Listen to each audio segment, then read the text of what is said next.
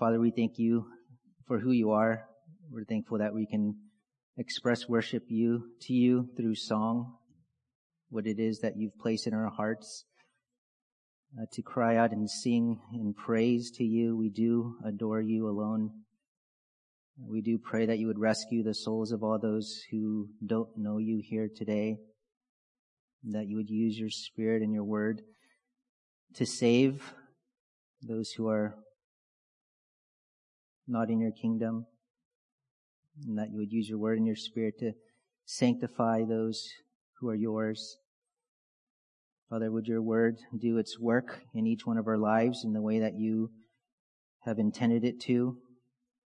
And so we pray that our hearts and minds would be attentive to your word and that we would be dependent upon your spirit to live out these truths and to be changed by them.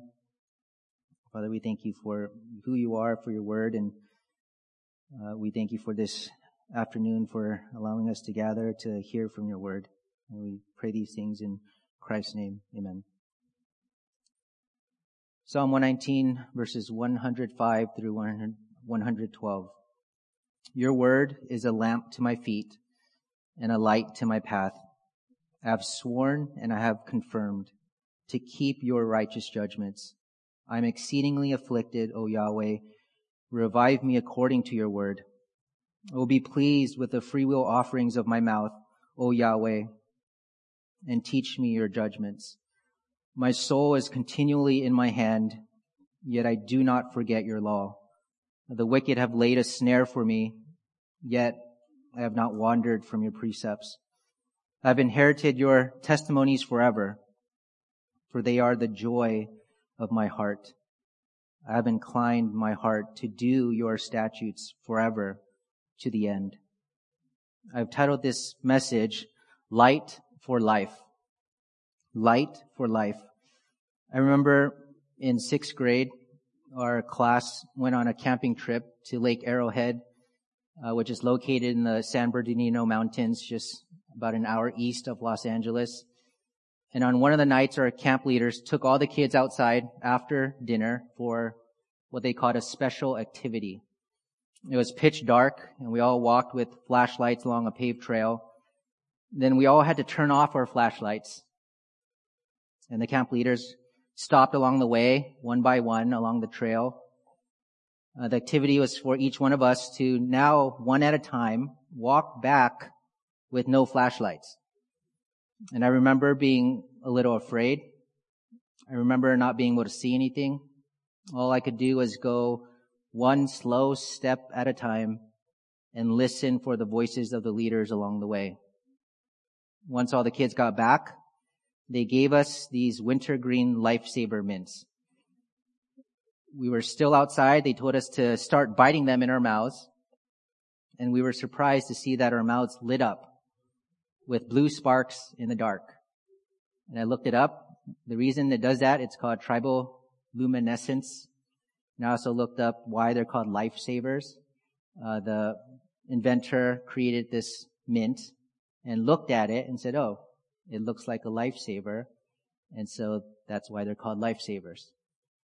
But anyways, we were biting them, surprised at the blue sparks in the dark, which was pretty cool for a bunch of sixth graders.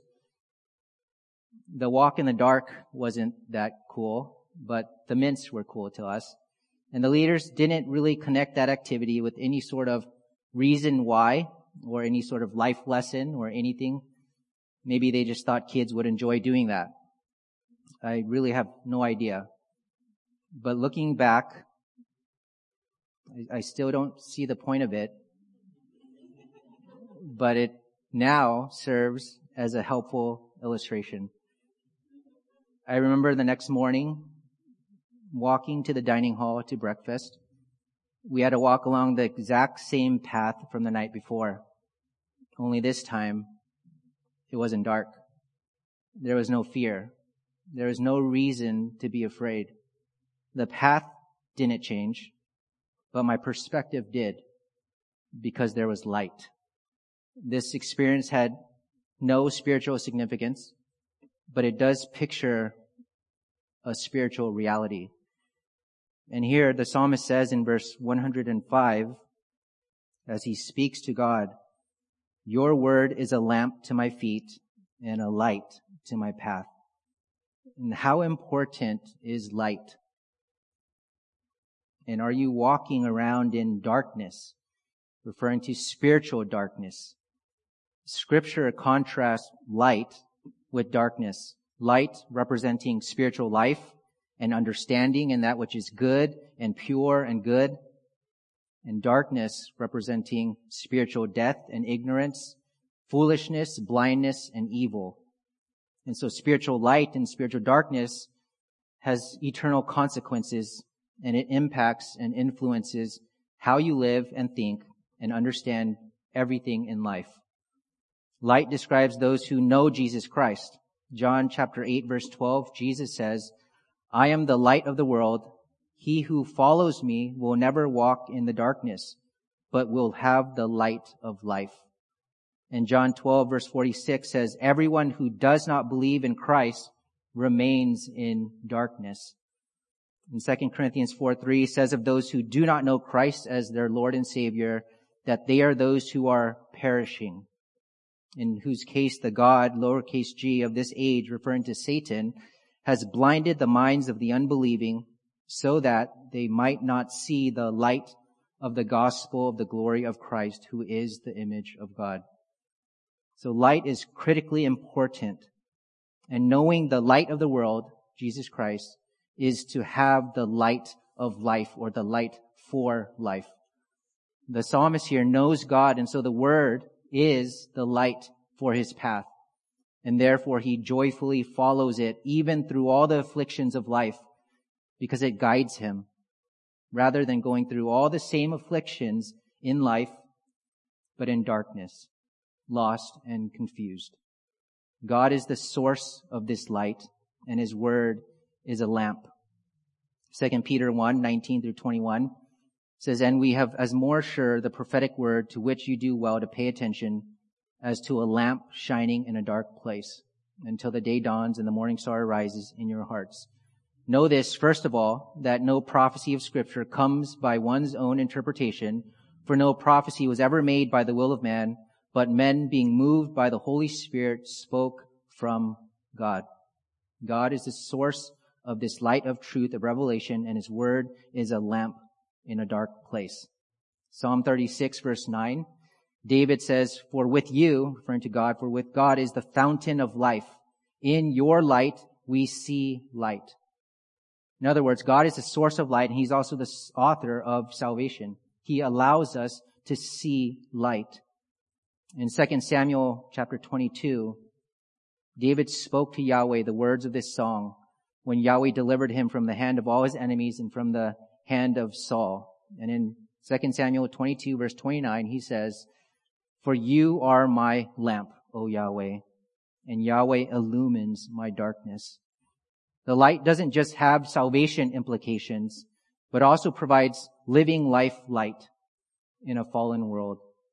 Just as Yahweh illumined David in the darkness in regards to his enemies, God and his word illumined the psalmist here in providing guidance amidst affliction and amidst the wicked. Notice verse 107. He says, I am exceedingly afflicted. And verse 110, the wicked have laid a snare for me. We know from Matthew chapter 5 verse 14 that Jesus says of believers that you are the light of the world. And in what sense? Well, light shines within us. 2 Corinthians 4 6 says, For God who said, light shall shine out of darkness is the one who has shown in our hearts to give the light of the knowledge of the glory of God in the face of Christ. So light shines within us. We've been born again by the Spirit of God, by the Word of God. Light also shines around, or light is also to shine around, the light that is within. Matthew 5:16 says, "Light, let your light shine before men in such a way that they may see your good works and glorify your Father who is in heaven. Light shines within, light is to shine around, light also shines ahead. We are those who live with great hope of Christ's return. We are to be those who point others to that great hope, to the light of the world who is the light of life. And so the word being a lamp to our feet and a light to our path, it does impact and influence our entire life. It has to do with our salvation and our sanctification. The Word of God unfolds the kind of character we should have. And it also shows the priorities that should govern our thinking and our lives. What is the will of God for my life? You might be asking. 1 Thessalonians 4 3 says, For this is the will of God, your sanctification, referring to the holiness of your life. And the psalmist here also brings this out. He mentions his feet in verse 105. Your word is a lamp to my feet. He mentions his mouth in verse 108. Oh, be pleased with the freewill offerings of my mouth. He mentions his soul in verse 109. My soul is continually in my hand. He mentions his hand in verse 109. He mentions his heart in verses 111 and 112. In other words, the word of God is to impact and influence every part of who you are and every part of your life. The Word of God is a guiding light for life. And so if you neglect the Word of God, you're casting aside illumination in your life. You'll be walking in the dark. In the last stanza, we took note of five life transforming benefits of loving and obeying the Word of God. It promotes an even greater love for God's word, makes you wise, it makes you holy, it keeps you from sin. In other words, it also satisfies you, it brings you joy, and it keeps you on the right path. It keeps you moving and walking in the right direction. And that leads us right into the Word of God being that lamp and light that leads us on the right path and keeps us walking in the right direction from verse 104. And so we'll take note of eight reasonable practices. Eight reasonable practices. Because the Word of God is a guiding light for life, these are the things that we need to practice. Verse 105, we need to be guided by it. Verse 106, we need to keep it or obey it. Verse 107, we need to be strengthened by it. Verse 108, we need to love it. Verse 109, remember it. Verse 110, we need to stand firm upon it. Verse 111, we need to treasure it. And verse 112, we need to commit to it. Eight reasonable practices because the Word of God is a guiding light for life. And so the first reasonable practice, because the Word of God is a guiding light for life, is to, verse 105, be guided by it. Again, the psalmist says, Your word is a lamp to my feet and a light to my path. The psalmist says that because the word is a lamp to his feet and a light to his path, path referring to a way of life. A way of life. He will be guided by it. The word of God will guide the way of his life. What is your lamp to your feet? What is your light to your path, to your way of life. It must be the Word of God if you want to be on the right path. If you want to be guided in the right direction. If you want to do the will of God who created you. So many things today can take the place of the Word of God in our lives, where they start to become what drives our thinking, what motivates our plans, what compels our hearts, what guides our feet and therefore our lives. Where we're no longer asking, what does the Word of God say about this? How does the Word of God apply to this? Does this go against what the Word of God says? How does the Word of God inform me to think rightly about this? What does the Word of God instruct me to do in this situation? Is this glorifying to God. The Word of God is a light that provides you with knowledge to help you to make wise decisions, and it provides you with commands for you to know what the will of God is. And it is the Word of God that is a light to you also to reveal sin for what it is. And so if you neglect the Word of God, you are walking in darkness. We know that light reveals, light reflects, light also attracts, light exposes, light protects. And the Word of God is the only true lamp and light in this world that provides divine guidance for life from the creator and sustainer of life himself. Therefore, it is a reasonable practice to be guided by it. Not only to know that it is a guide, but to be guided by it. It moves your feet and directs your way of life according to it. The psalmist says, your word is a lamp to my feet and a light to my path. This needs to be a, a personal practice in your life. And this is not one of many guides either. This is the only guide that you need for life. And this is the only guide that leads to true life. Jesus says in John 14 verse 6, I am the way, not a way, but the way and the truth and the life. No one comes to the Father but through me. And in John 8 verse 12 again, Jesus says, I am the light of the world. He who follows me will never walk in darkness, but will have the light of life. And as Christians, we are in the world, but are not to be of the world. We don't want to be worldly, influenced and instructed by the world, directed and governed by the world, controlled and compelled and captivated by the things of this world. Rather, as Christians, we want to be wordly, influenced and instructed by the word, directed and governed by the word, controlled and compelled and captivated by the word. And so may we be those who understand the importance of the word of God for our lives and be guided by it. It is a lamp. It is a light for our path. So the second reasonable practice, because the word of God is a guiding light for life, is to, verse 106, is to keep it. The psalmist continues, I have sworn and I have confirmed to keep your righteous judgments. Can we make that kind of bold statement? The psalmist is making a solemn oath or pledge to keep God's righteous judgments. God's righteous judgments speaks of the word being what is right and rightly determined by a righteous judge who cannot lie. In other words, if this is what God says is right, and this is what God says the consequences are, then I want to live my life obeying it, keeping it according to His word.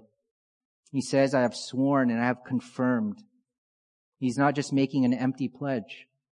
He is aware of the reality that he is only able to keep God's word because of God. The word translated confirmed here is also used in verse 28 of Psalm 119, where the psalmist says, My soul weeps because of grief. Raise me up according to your word. And the words raise up there is the same word, raise up. God is the one who raises him up, who causes him to stand, to be strengthened and to persevere.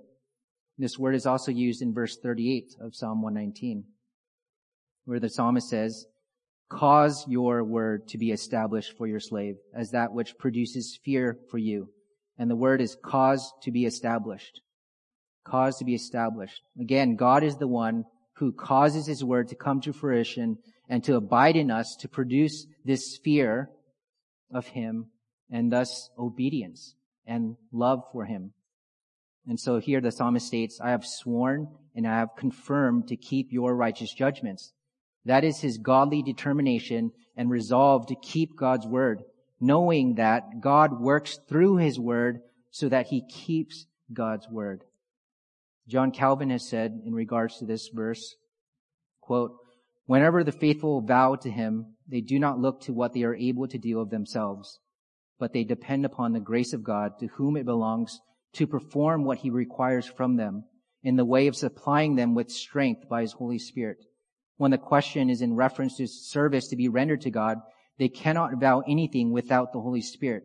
For as Paul says in 2 Corinthians 3, 5, not that we are sufficient of ourselves to think anything of, to think anything as of ourselves, But when God stretches forth his hand to us, he bids us be of good courage and promises that he will never fail us. And this is the source from which the boldness to swear here spoken of proceeds. Close quote.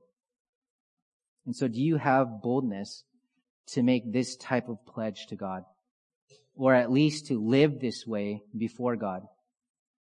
To confirm it with your practice of His Word because the power of His Spirit is working in you through His Word.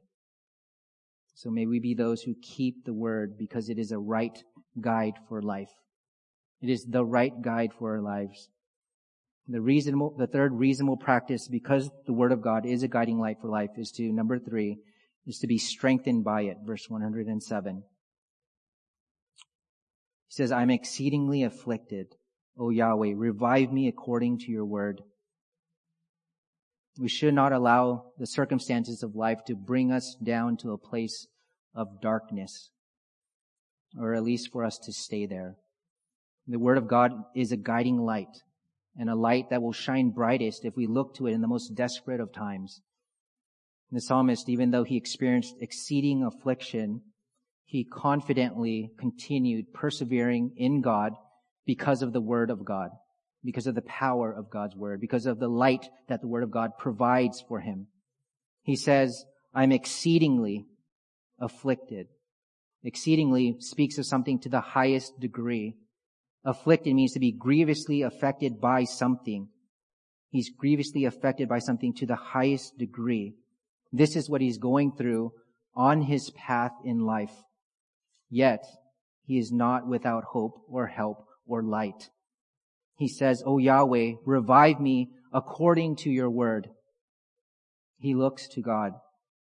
He looks to God's word to sustain him and to help him to persevere and to continue on in his path in life. And so may we be those who in times of great affliction and trial look to and, and depend upon God and his word to guide us by the lamp and light of his word and to be strengthened by it. The fourth reasonable practice, because the Word of God is a guiding light for life, is to, verse 108, is to love it. He says there, Oh, be pleased with the freewill offerings of my mouth, O Yahweh, and teach me your judgments. The psalmist expresses and demonstrates his love to God and for his word.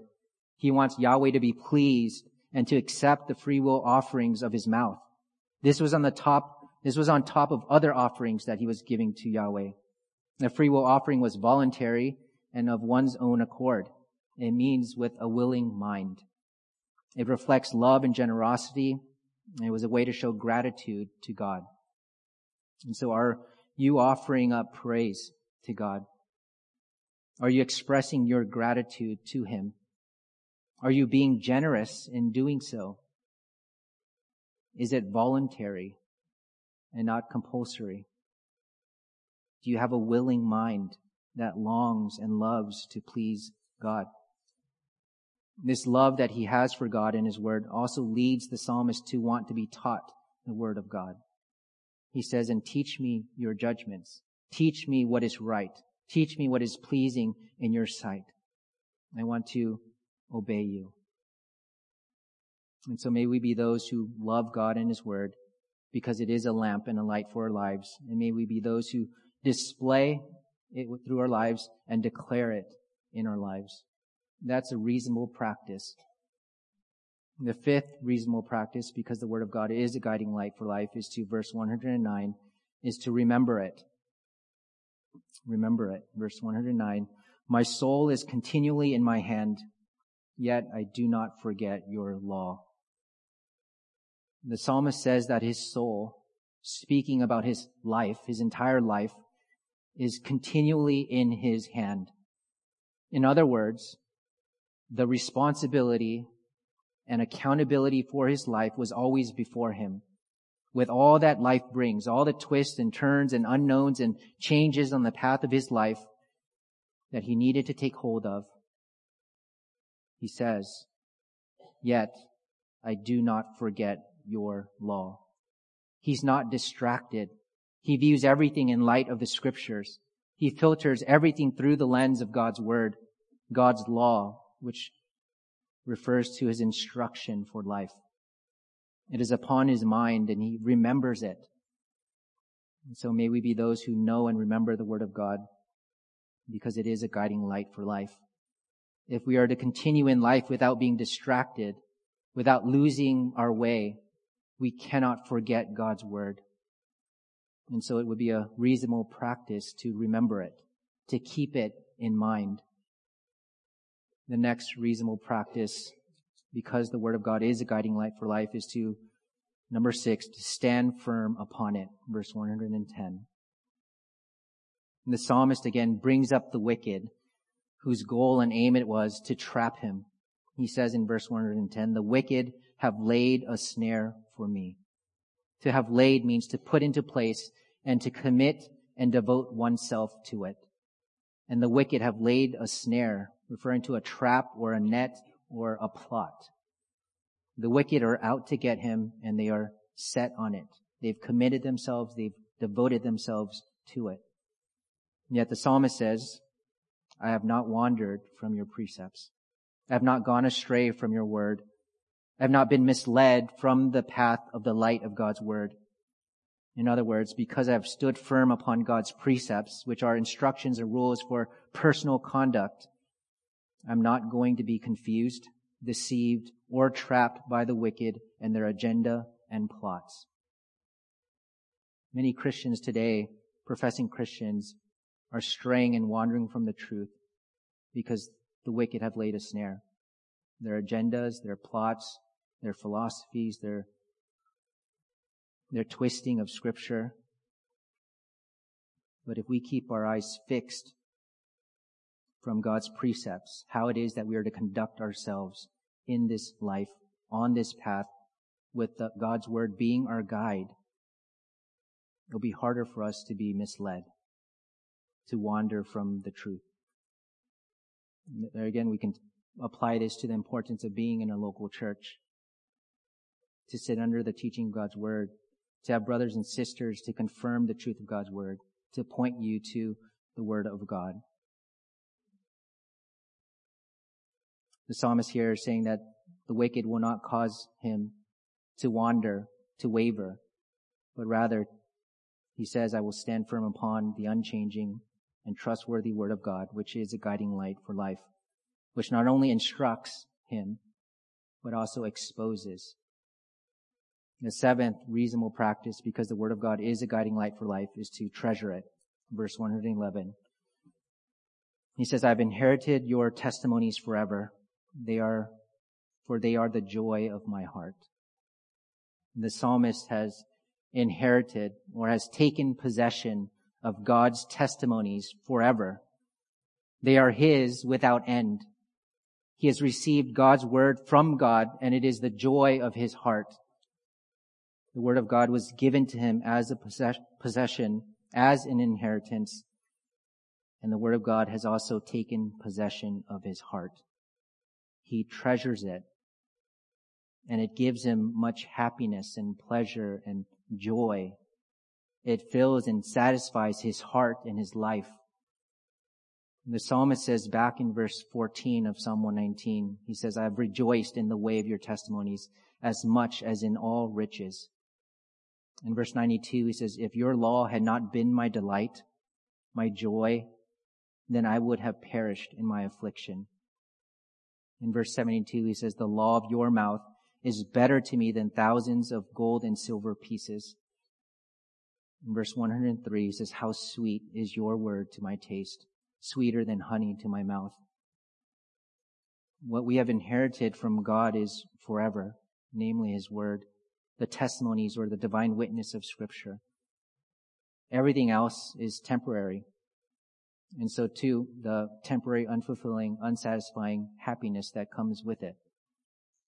And so may, may we be those who joyfully treasure God's eternal word because it is a guiding light for our lives. The word used for inherited carries the sense of to obtain something by legal right from someone as an heir, usually after their death. Romans 8 verses 16 and 17 says, The Spirit himself testifies with our spirit that we are children of God, and if children, also heirs, heirs of God and fellow heirs with Christ, if indeed we suffer with him, so that we may also be glorified with him.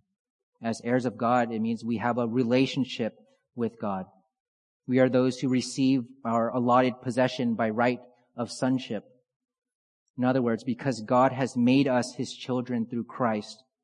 John 1:12 says, "As many as received him, to them he gave the right to become children of God." Because God has made us his children through Christ, we have full rights to receive his inheritance. As his children, also 1 Peter 1 4, we have an inheritance that is incorruptible and undefiled and unfading, kept for us in heaven.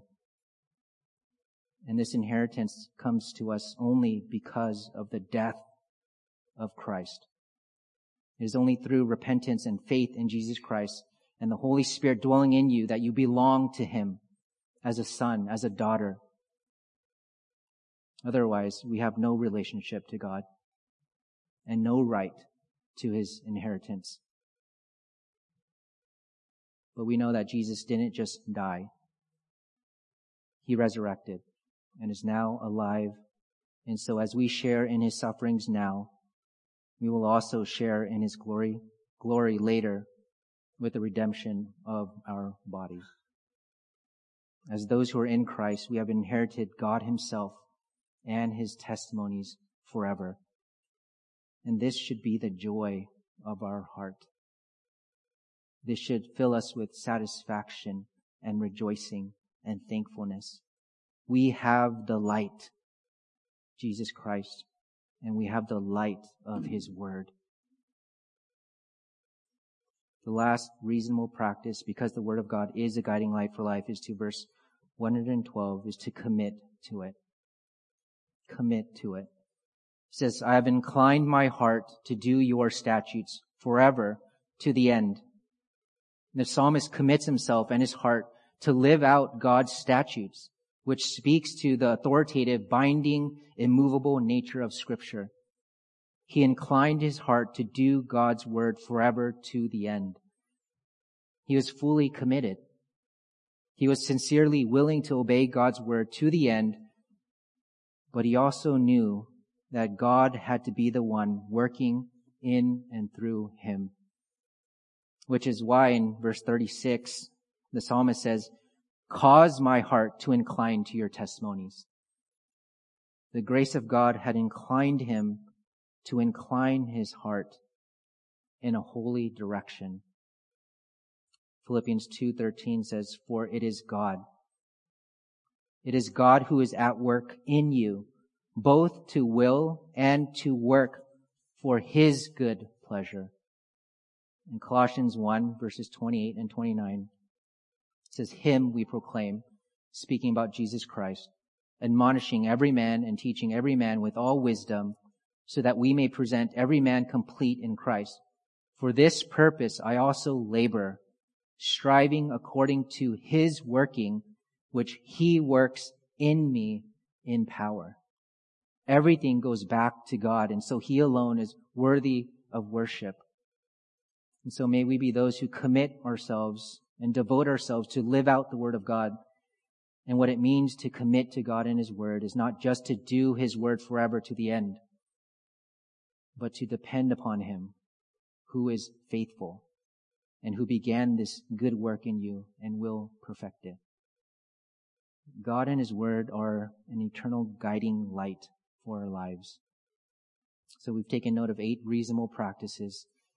Because the Word of God is a guiding light for life, we need to be guided by it. We need to keep it. We need to be strengthened by it.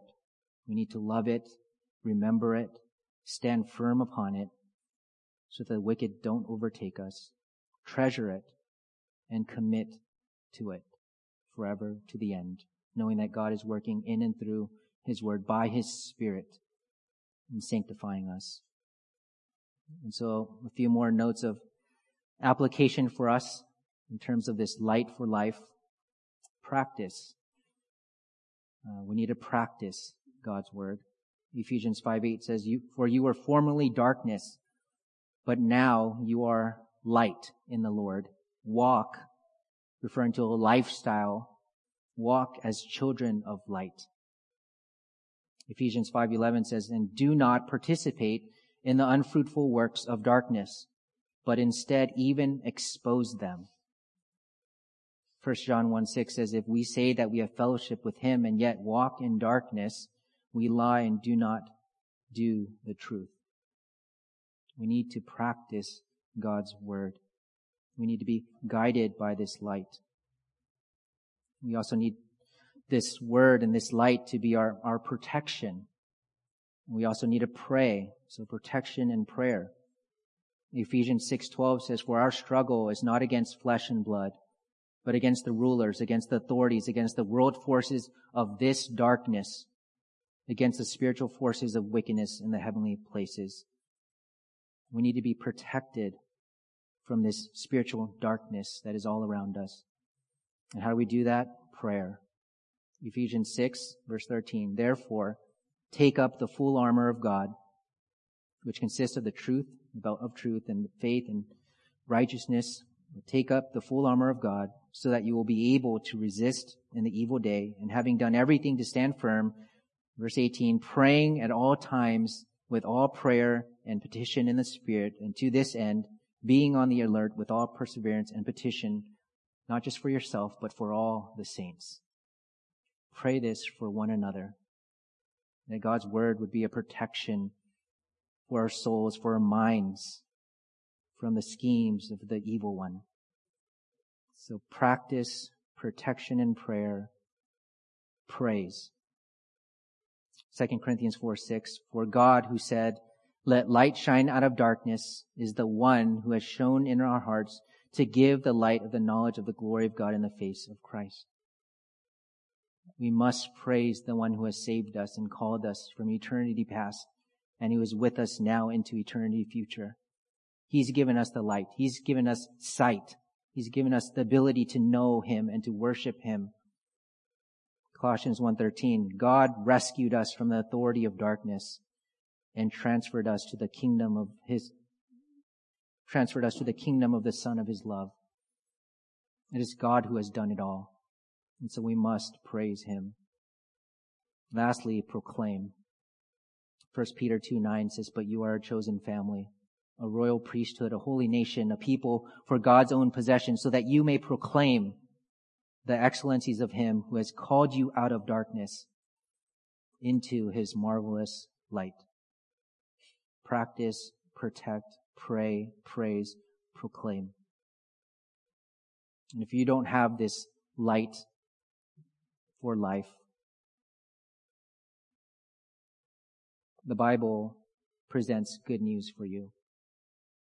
But it begins with understanding who you are in light of this holy God. That you are a sinner before Him. He has created you and you have fallen short of His perfect righteous standard of holiness. And you are accountable to this God who has created you. And your sin deserves death. There's a penalty because God is just. John 3:19 says, "And this is the judgment, that the light has come into the world, and men love the darkness rather than the light, for their deeds were evil." You're by nature children of wrath and sons of disobedience, following the course of the prince of the power of this air. The Satan has blinded your minds so that you don't see the light of Christ. You are a sinner. That's the bad news. But the good news is that Christ or God has provided a Savior. And His name is Jesus Christ. He is fully God and fully man. John 12, 46 says, I have come as light into the world so that everyone who believes in me will not remain in darkness. And that's good news. God is the one who saves through the person and work of his son, Jesus Christ. And if you repent and believe and trust by faith in Christ alone for forgiveness of sins and eternal life, you will be saved. Acts 26 verse 18, the apostle Paul recounts his conversion to King Agrippa and states that he was saved to be a minister of the gospel. And he says, to open their eyes so that they may turn from darkness to light and from the authority of Satan to God, that they may receive forgiveness of sins and an inheritance among those who have been sanctified by faith in me. Jesus is the only way to be reconciled to God, to have the forgiveness of sins.